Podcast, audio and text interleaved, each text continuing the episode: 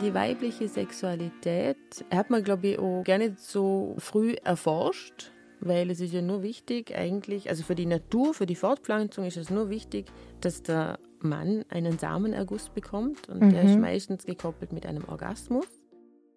Lust im Zusammenhang mit Sexualität ist so ein großes Tabuthema.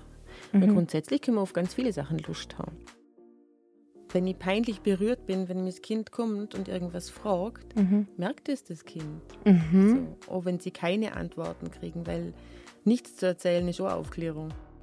Und das Gemeine ist, wenn wir ein Porno angeschaut haben und wir haben neben dem Bett einen, einen Spiegel und wir drauf und so, oh mein Gott, das schaut gar nicht so aus. das ist ganz was anderes. Ja. also, Pornos lügen. Das ist im Schlafzimmer der richtige Sitz